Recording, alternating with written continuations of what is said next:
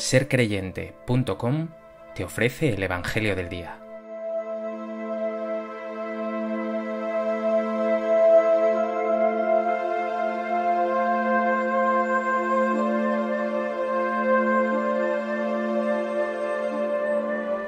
Del Evangelio de Juan.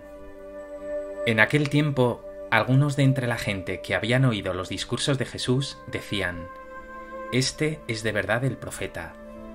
Otros decían, Este es el Mesías.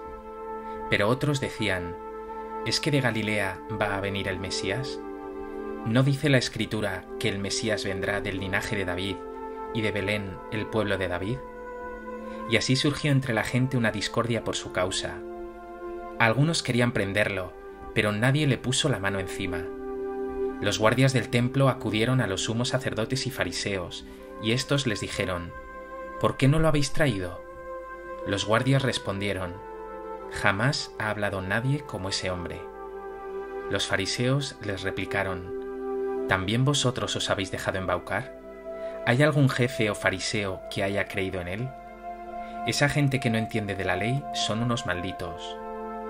Nicodemo, el que había ido en otro tiempo a visitarlo y que era fariseo, les dijo, ¿acaso nuestra ley permite juzgar a nadie sin escucharlo primero y averiguar lo que ha hecho? Ellos le replicaron, ¿también tú eres Galileo?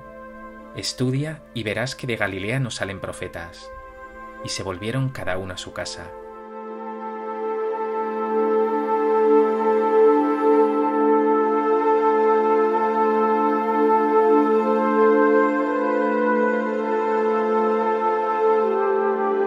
En el Evangelio de hoy vemos la admiración que entre el pueblo causan las palabras de Jesús. Hoy vemos que incluso los guardias del templo quedan tocados. Pero también, una vez más, que los jefes de los judíos, escribas y fariseos, siguen en su cerrazón y obcecación, son incapaces no ya de reconocer a Jesús como el Mesías, sino de cuestionarse mínimamente o dejarse interpelar por este hombre fascinante.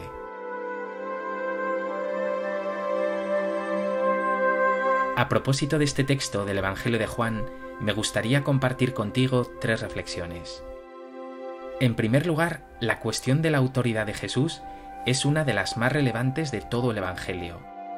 El pueblo, también los líderes judíos, están sorprendidos con la forma de hablar de Jesús, más aún con su pretensión.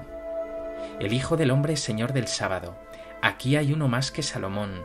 La forma en la que habla, los prodigios extraordinarios que realiza, la entrada mesiánica que llevará a cabo en Jerusalén, o su acción profético-simbólica en el templo cuando volcó las mesas de los mercaderes, son solo algunos de los múltiples ejemplos que hay a lo largo y ancho del Evangelio. Una pretensión desmedida que causa admiración y sorpresa, y que suscita una pregunta obvia, imposible de acallar. ¿Quién es este Jesús? ¿Será de verdad el Mesías, el Hijo de Dios? Así se lo plantea el pueblo, nos lo dice el Evangelio de hoy. Este es de verdad el profeta, este es el Mesías. ¿Y tú? ¿Sientes también admiración por Jesús, por su maravillosa personalidad, por sus atractivas palabras que saben a eternidad?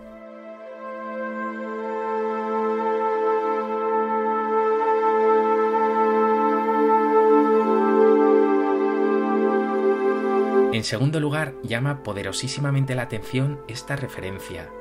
Algunos querían prenderlo, pero los guardias del templo acudieron a los sumos sacerdotes y fariseos y estos les dijeron, ¿Por qué no lo habéis traído? Los guardias respondieron, Jamás ha hablado nadie como ese hombre. Esos guardias, tan acostumbrados a la violencia, en un contexto de total insensibilidad, han quedado también cautivados por la radicalidad, belleza, profundidad y ternura de las palabras que salen de los labios de Jesús. ¿Cómo debía el Señor proferir esas palabras? ¿Cómo debía ser su rostro, su sonrisa, sus gestos, su mirada, para calar tan hondo, incluso en el corazón endurecido de unos guardias acostumbrados a la violencia y a estar vendidos a los poderes del momento? ¿Y tú? ¿Vas a dejar que la palabra de Jesús cale en ti? ¿O tu corazón va a permanecer cerrado y va a ser tan duro como para no abrirse a esta palabra de vida, a esta palabra de Jesús.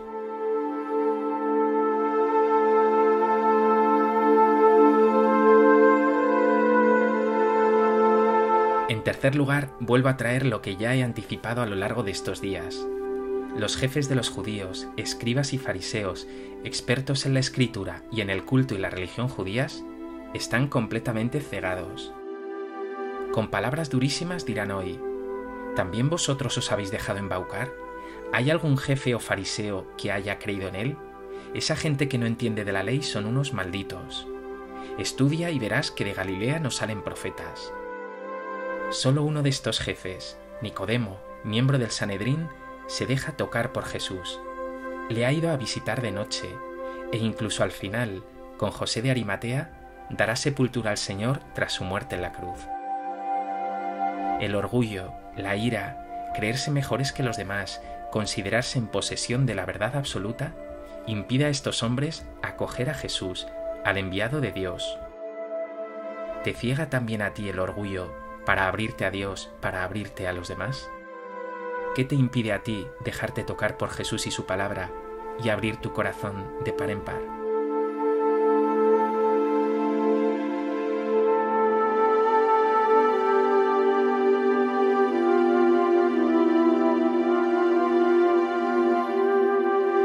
Pues que este Evangelio te lleve a crecer en tu admiración y fascinación por Jesús.